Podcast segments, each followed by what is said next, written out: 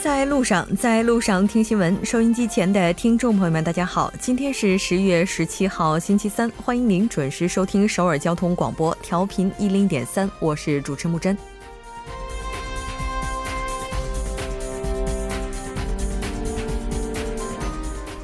今天韩国内政外交热点兵分两路。欧洲寻访当中的文在寅总统今天抵达罗马，并将于韩国时间十八日会见罗马教皇方济各，向其转达北韩国务委员长金正恩邀请教皇访北的口信。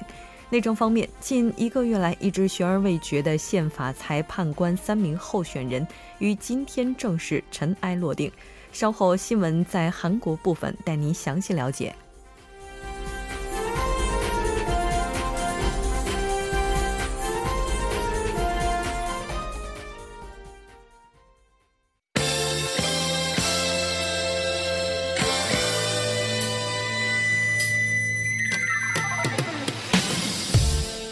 新闻在韩国带您快速了解当天主要的韩国资讯。接下来马上连线本台特邀记者周玉涵，玉涵你好，主播你好，很高兴和您一起来了解今天韩国方面的主要资讯。那首先我们依然是来关注一下目前正在欧洲寻访的文在寅总统目前的相关行程。好的，那么结束为期四天的法国访问之行之后呢，韩国总统文在寅呢是十六号下午乘坐专机抵达罗马，开始对意大利进行正式的国事访问。访问期间呢，意大利呃文在寅呢是与意大利总统塞尔焦马。马塔雷拉呢举行会谈并出席午餐会。同一天呢，文在寅是会见了朱塞佩孔特总理。主播，嗯，是的，没错。那同时我们也看到，在韩国当地时间十八日凌晨的时候，将会出席在罗马教廷举行的弥撒，为半岛和平起源。接下来一些相关的具体行程，我们也来看一下。好的，那么十八号呢，文在寅将会拜会罗马教皇方济各，呃，那么出席呢。和平弥撒。那么本次的这个弥撒呢，将会在圣彼得大教堂举行，由教廷国务厅，呃，博洛路。帕洛林主持。那么青瓦台方面表示呢，教廷的国务卿呢，呃，亲自来主持弥撒呢，是实属罕见的。这体现出教廷尤为关注韩半岛实现和平。在弥撒结束之后呢，文在寅将会对外发表讲话，介绍韩国政府为实现半岛和平所做出的努力。文在寅呢，将会在当天下午会晤教皇方济各，呃，向其转达北韩国务委员会委员长金正恩邀请教皇访北的这样一个意向。文在寅呢，当天还将同这个呃帕罗林呢共进晚餐。那么在同国务呃教廷的国务厅帕罗林举行会谈之后呢，文在寅将会结束对意大利的正式访问，飞赴比利时的布鲁塞尔出席亚欧首脑会议。主播，嗯，是的。那这次方济各教皇是否会应邀访北也是非常引人关注的。当然，我们也看到此前有传闻是表示在明年秋天有可能会访问北韩。那这条关注到这儿，我们接下来再来看一下韩国宪法法院三名候选人任命案正式出炉的这条报道。好的，那么就在今天下午的两点呢，韩国国会是举行了全体的会议，对宪法法院三名法官候选人李荣珍、呃金基颖和李宗熙的任命案呢进行了表决。最后呢，国会呢是通过了这。这个三名的法官候选人的一个任命案，此前呢，朝野原计划是结束人事听证会之后呢，是在上个月的二十号在国会的全体大会上对任命案进行表决。但是呢，由于朝野围绕着金基颖、李宗熙违章转户问题产生分歧，因此呢，在批准这个这个问题上呢，是存在了一个较大的一个。分歧的。那么宪法法院呢是由九名法官组成，法院需在这个法官七人以上了才可以进行正常的运作。也就是说呢，本次的三名法官候选人任命案通过之前呢，宪法法院一直是处于一种停滞的一个状态。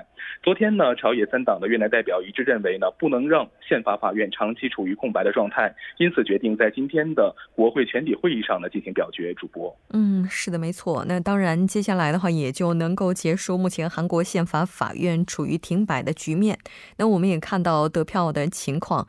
那最高的得票是在两百三十八个议席当中获得二百一十席，那最低是获得了一百二十五席。再来看一下今天的下一条消息。好的，下一条是韩国国家竞争力全球排名第十五位。嗯，是的，先来看一下具体的报道内容。好的，韩国企划财政部十七号表示呢，世界经济论坛日前发布了二零一八年的全球竞争力排名，韩国呢在一百四十个国家当中呢位居第十五位，较去年呢上升了两个名次。分领域来看呢，韩国是在十二个领域当中有十个呢是入围前三十，其中呢在宏观经济稳定性和信息技术通信普及这两个领域呢排名第一。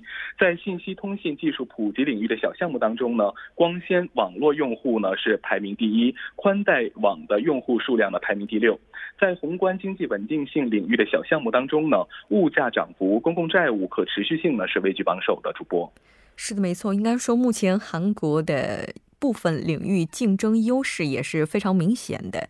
我们再来看一下具体这十二个领域当中有什么样的特点。好的，那么在十二个领域当中呢，基础设施、创新力量、市场规模、卫生、金融系统呢是入围前二十，企业活力、制度、技术呢排名前三十。从小项目来看呢，财政的透明度、网络行政的服务、供电率、不良债权比率、呃消费者的成熟度、研发开支、海上运输对接度以及这个铁路的服务和航空的服务呢是排名较高的。那么在十二个领域当中呢，劳动市场和产品市场呢是排名较低，分别是排在了第四十八位和第六十七位。主播，嗯，是的，没错。当然，我们也看到，在其他的小项目，比如说像创业成本以及权限下放程度等等，是排在八十位之后的。应该说，这个结果也是不容乐观的。我们也来看一下各界对于这次排名成绩的评价。好的，那么业界就表示呢，本次评价呢是如实的展现了韩国国家竞争力的一个优点和缺点。韩国呢在宏观经济、信息通信技术等基础经济环境方面呢，虽然说是取得了佳绩，但是在产品市场和劳动市场效率较低，阻碍了整体竞争力的一个提升。韩国呢也是虽然通过了 ICT 技术以及投资开发等呢是得到了一个创新基地的这样一个评价，但是呢在这个创新思考、企业精神与文化等创新领域的软实力呢依然是较为薄弱的。那么专家认为呢，弱势项目呢大多都是与结构改革和创新有关，因此呢只有政府的政策意志和市场努力做坚强的后盾，那么这个弱势呢才有扭转乾坤的机会。主播，嗯，是的，没错。那当然，在这个排名出来之后，我们看到韩国企划财政部也是表示，接下来将会为了促进经济的可持续发展，两手抓收入主导型增长以及革新增长的包容性增长，未来也会创造更多优质的工作岗位，来加强社会安全保障体系。那我们再来看一下今天的最后一条消息。好的，最后一条消息呢是三百三十九名也门难民获得人道主义滞留许可。是的，没错。那也民难也门的难民问题似乎离我们已经是有一些久远了。我们来看一下最新的报道内容。好的，那么根据法务部十七号的消息呢，济州出入境外国人厅称呢，决定批准上半年入境的三百三十九名呃也门公民呢，是以人道主义理由呢在韩国停留一年。由此呢，在济州申请难民地位的四百八十一名的也门难民当也门人当中呢，共有三百六十二人呢是获准在韩国停留，三十一人呢未获得批准，八十五人呢被保留。难民的这个审查的程序呢，就包括接受相关公务员的一个面试，对面试内容呢进行考核。国家情况的一个调查，是否有恐怖袭击嫌疑，严格的毒品监测，以及国内外是否有犯罪记录等。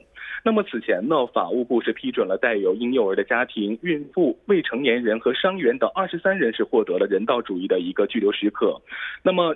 呃，难民申请者呢是在审查之后呢会获得难民支援、人道主义滞留许可，或者是被拒绝的这样一个结果。其中呢，人道主义滞留许可呢是指虽然不满足难民认证的条件，但是被签呃强制进行这个驱逐时呢，在生命或者是受到身呃身体威胁的危险的时候呢，因此呢是允许暂时停留的一种制度。主播，嗯，是的，没错。我们看到剩下的一百多人未获得认证的原因在于不符合关于难民地位的公约以及国。国际难民法当中的五大迫害理由。好的，非常感谢于涵带来今天的这一期连线，我们下期再见。再见。接下来关注一下这一时段的路况、交通以及天气信息。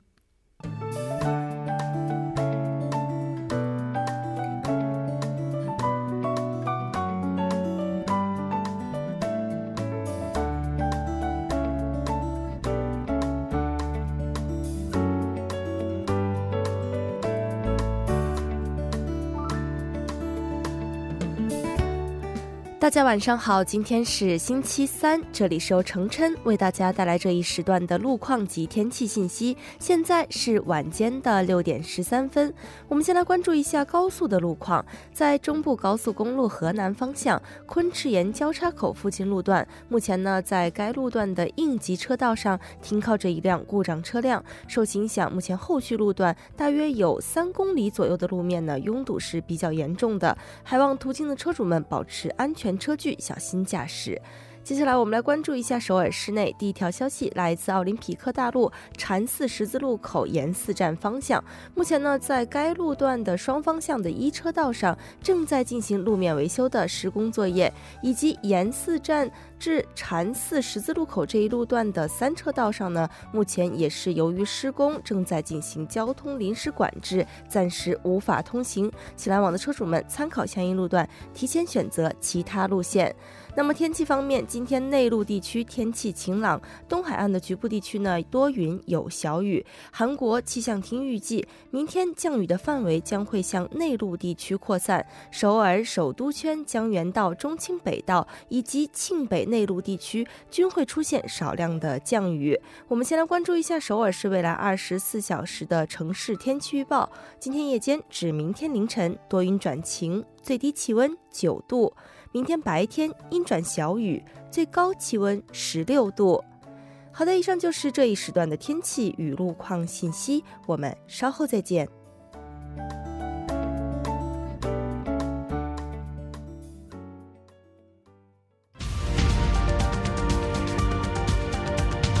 聚焦热门字符，洞察新闻背后，全方位解读当前时事，新闻字符。好的，欢迎回来，聚焦热门字符，解读新闻背后。接下来马上请出栏目嘉宾音乐，音乐你好，你好，主播，大家晚上好，非常高兴和您一起来了解今天的新闻字符。我们先来看一下今天的字符是什么？哎，今天给大家带来的是网约拼车和出租车。嗯嗯，这话题好像咱们之前在节目当中也是提到过的。哎，对，是在这个民生零距离的时候我们谈到过，因为其实韩语的它这个网约拼车叫做这个 couple。可能跟中国我们经常会听到的这个网约车还有这个拼车的概念有点多多少少不太一样。然后这个我当时还特意今天还特意调出了，就是说上一期那个节目，因为上 那那一期的《民生零距离》，当时的那个记者李记者他有给大家这个讲解过。如果大家比较感兴趣的话，可以找到这个八月三十一期的那一期的《民生零距离》，他很好的给大家简单的解释了这个中韩两国之间对这一定义的相关的一些这样的一个不同不同之处。嗯，是的。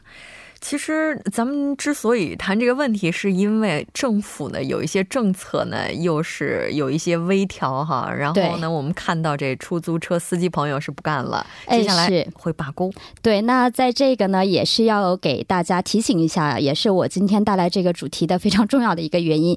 因为如果明天这个朋友们出门，这个有计划打车，比如说这个打车去机场的，或者说打车出差的，可能要考虑换一下这个方式行动了。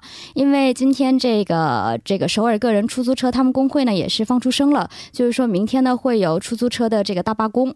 那目前的消息是呢会在明天下午两点钟左右啊，在首尔中路区的光化门广场呢是举行这个集会。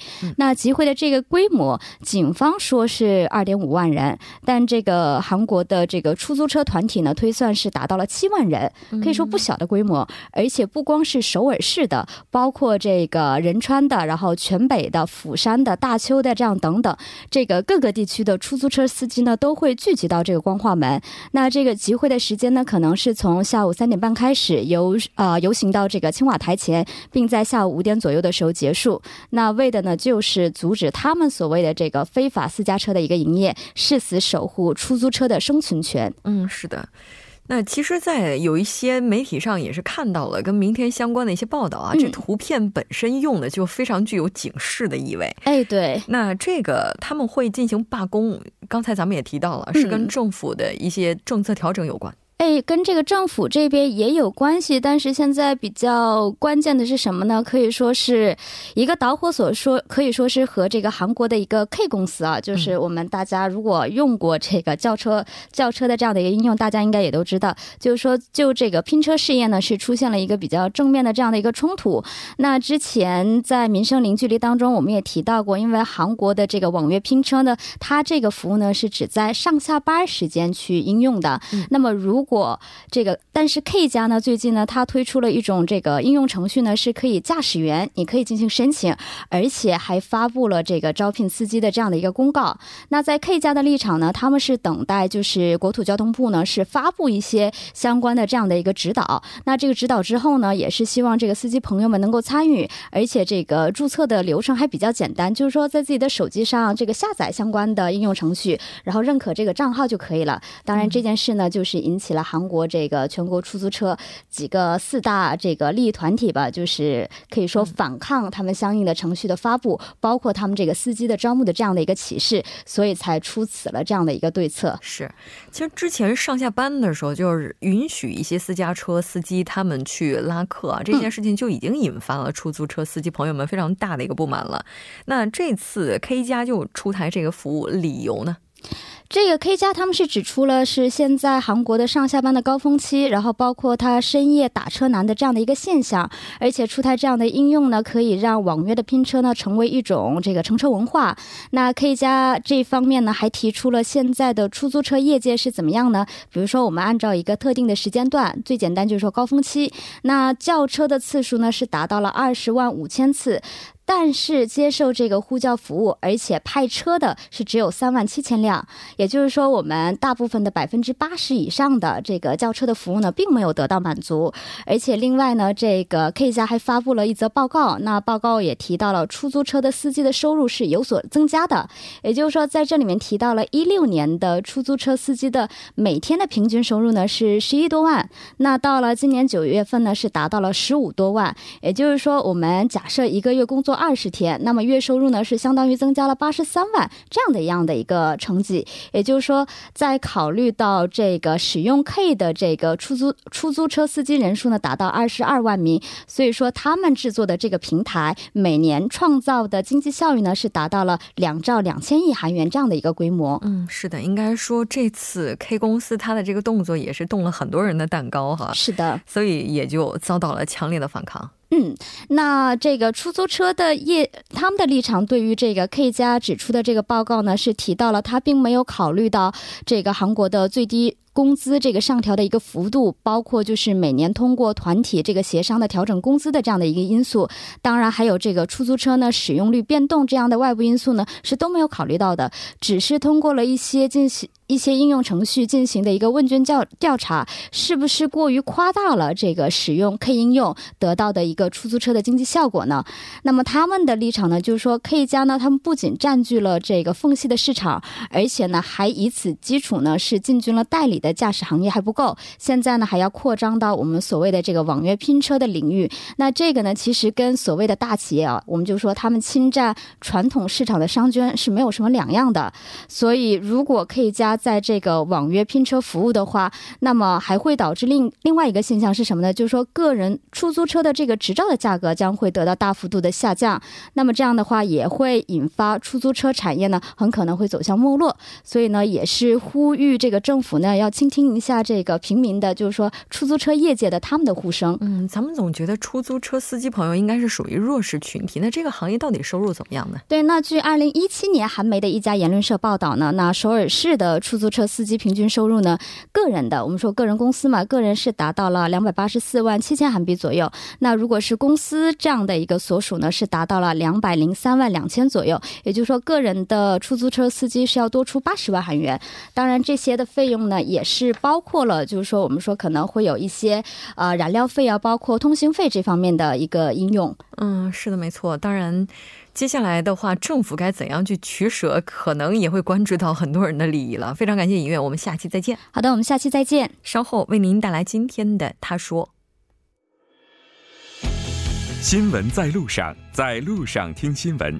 您的点赞，您的回馈，是对我们最大的鼓励与支持。参与节目。您可以发送短信到井号幺零幺三，每条短信会收取您五十韩元的通信费用。另外，您也可以登录 TBS 官网三 w 点 tbs 点 server 点 kr 给我们留言。当然，在微信上搜索 TBS 互动，或者在 Instagram 搜索 TBS C News，也可以参与互动。新闻在路上，期待您的参与。